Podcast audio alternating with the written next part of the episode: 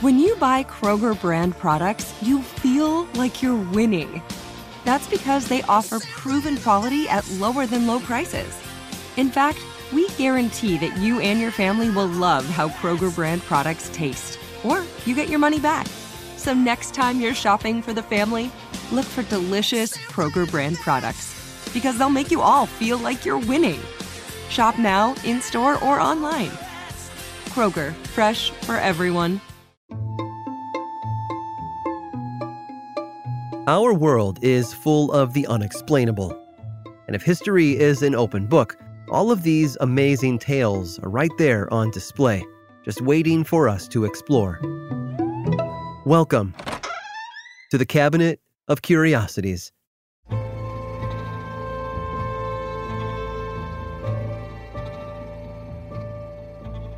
Charlie grew up with an eye for the other world. As a child, his favorite nanny would entertain him for hours with eerie, dramatic tales of ghosts and monsters and things that go bump in the night. And these stories left their mark on him, a mark that would be visible for the rest of his life. Later on, as an adult, he would profess no interest in the supernatural world, and yet those ghosts seemed to follow him around and haunt him. Once, on New Year's Eve in 1863, he came face to face with those forces during a game with his children. They had built an elaborate set of wooden rods and black fabric, but something about it troubled Charlie. A few days before, he had been at the funeral of a dear friend, and maybe it was all that black cloth or the shape of the shadows on the wall. But something about that game reminded him of that somber gathering. Then again, perhaps Charlie was ignoring the spirit world he had grown up so aware of, because the following month, terrible news reached his home. Charlie's son Walter, it seems, had passed away while serving with the British military in India. It had taken a long while for the news to reach him, though. The date of his son's death was New Year's Eve, 1863. There were other moments that brought the world beyond the veil a little closer to Charlie's life. Once in 1851, he stood nearby as his father was operated on to remove kidney stones. The procedure failed, and Charlie's father died soon after. A short while later, Charlie awoke in the middle of the night and swore he saw the figure of his father sitting at the foot of his bed. He once claimed that the spirit of his wife's sister, a woman he had loved deeply before she died at a young age, actually followed him around for a while. Charlie claimed that she would be fully visible to him, but no one else could see or hear her. The spirit world, it seems, was a tricky realm. Few had the experiences that Charlie claimed, and while he might not have sought it out, he seems to have had an open mind about it all.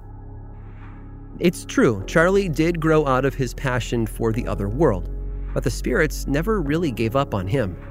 His adulthood was filled with great success and punctuated from time to time with these ghostly moments. From what I can tell, they did much to influence everything he went on to create. Charlie was a writer, you see, and a writer who frequently allowed ghost stories to slip into his creations. While he's mostly known for the tales without them, he wrote at least 20 ghostly tales during his six decades behind the desk, and we're grateful for all of them because Charlie's ability to see through the veil and into the world beyond our own has brought us wonderful moments of entertainment that are still with us over a century and a half later.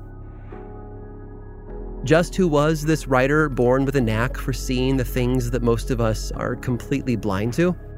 He was a literary giant, a champion of serial publication, and the creator of some of the most beloved characters in English literature. Without him, we wouldn't have one of the most famous ghosts of all the ghost of Christmas past. Let's all be thankful that Charles Dickens had an open mind.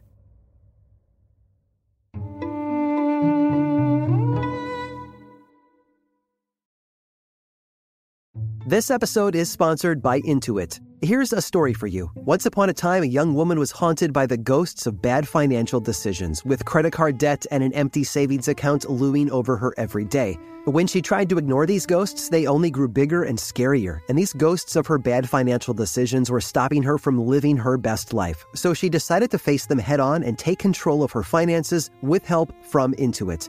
Intuit helps you face your financial fears with confidence through products like TurboTax, Credit Karma, QuickBooks, and MailChimp.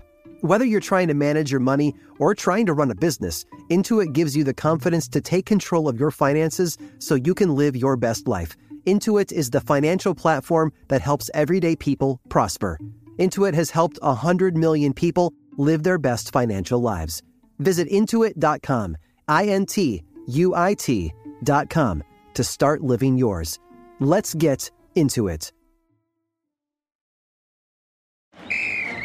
Let's hit it. Give me a vacation. Vacation.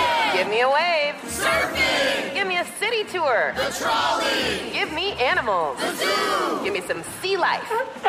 Give me museums. Balboa Park. Give me a woo. Roller coaster. What's that spell? San Diego. If you're happy and you know it, San Diego is the place to show it. Book your family vacation at san diego.org. Funded in part with the City of San Diego Tourism Marketing District Assessment Funds. Trinity School of Natural Health can help you be part of the fast growing health and wellness industry. With an education that empowers communities, Trinity grads can change lives by applying natural health principles and techniques in holistic practices or stores selling nourishing health products. Offering 19 online programs that fit your busy schedule, you'll get training to help turn your passion into a career. Enroll today at trinityschool.org. That's trinityschool.org.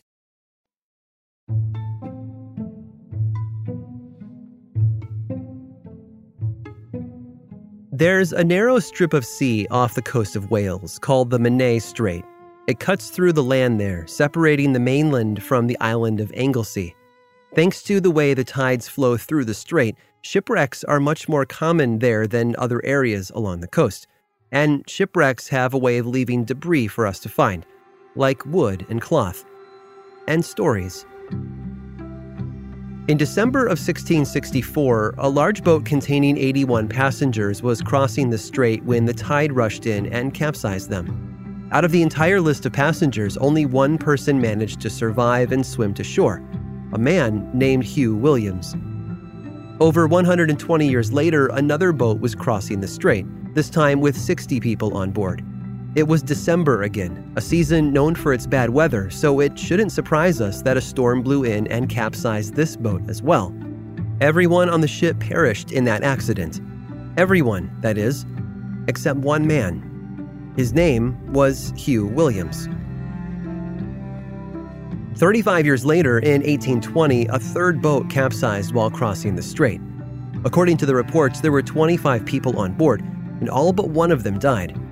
I'm wondering if you can guess his name at this point. That's right, Hugh Williams. It's one of those stories that makes you scratch your head. How can three shipwrecks happen over the span of a century and a half in the very same location, and each of them have a single survivor who share the same name? It's too good to be true, in a sense, poetic and coincidental, and seemingly scripted by fate herself. But there are good reasons why we shouldn't be surprised. For one, the strait is infamous for the number of shipwrecks that occur there, and that means between 1664 and 1820, there were a lot more accidents than just the three involving Hugh Williams. Dozens of ships went down in those waters, perhaps hundreds, making the coincidence a bit less odd. Yes, it's odd that there was only one survivor in each of these tales, but that's not uncommon either. In fact, another boat sank in the same place in 1842, taking 14 souls with it and leaving one man alive. His name, though, was Richard Thomas, not Hugh Williams. It might also be helpful to know that the name Hugh Williams was incredibly common in Wales. Is it extraordinary that so many of the sole survivors shared the same name? Sure. But it's not the work of something supernatural, just the laws of probability working in their favor. Sometimes people survive, and given enough instances, common names are going to appear on the list more often. The story changed a century or so later. Time has a way of doing that, of course. On July 10th of 1940, while cruising through the strait, a fishing boat struck a German mine. The detonation tore the ship apart, taking the lives of everyone on board. Everyone, that is, except for two men. Not one, but two. The older of the pair was named Hugh Williams, as you were probably guessing. But it's the other name, The man's nephew, in fact. That should surprise you. His name was also Hugh Williams. I hope you've enjoyed today's guided tour of the Cabinet of Curiosities. Subscribe for free on Apple Podcasts or learn more about the show by visiting curiositiespodcast.com. The show was created by me, Aaron Mahnke, in partnership with How Stuff Works. I make another award winning show called Lore, which is a podcast, book series, and television show. And you can learn all about it over at theworldoflore.com. And until next time, stay curious.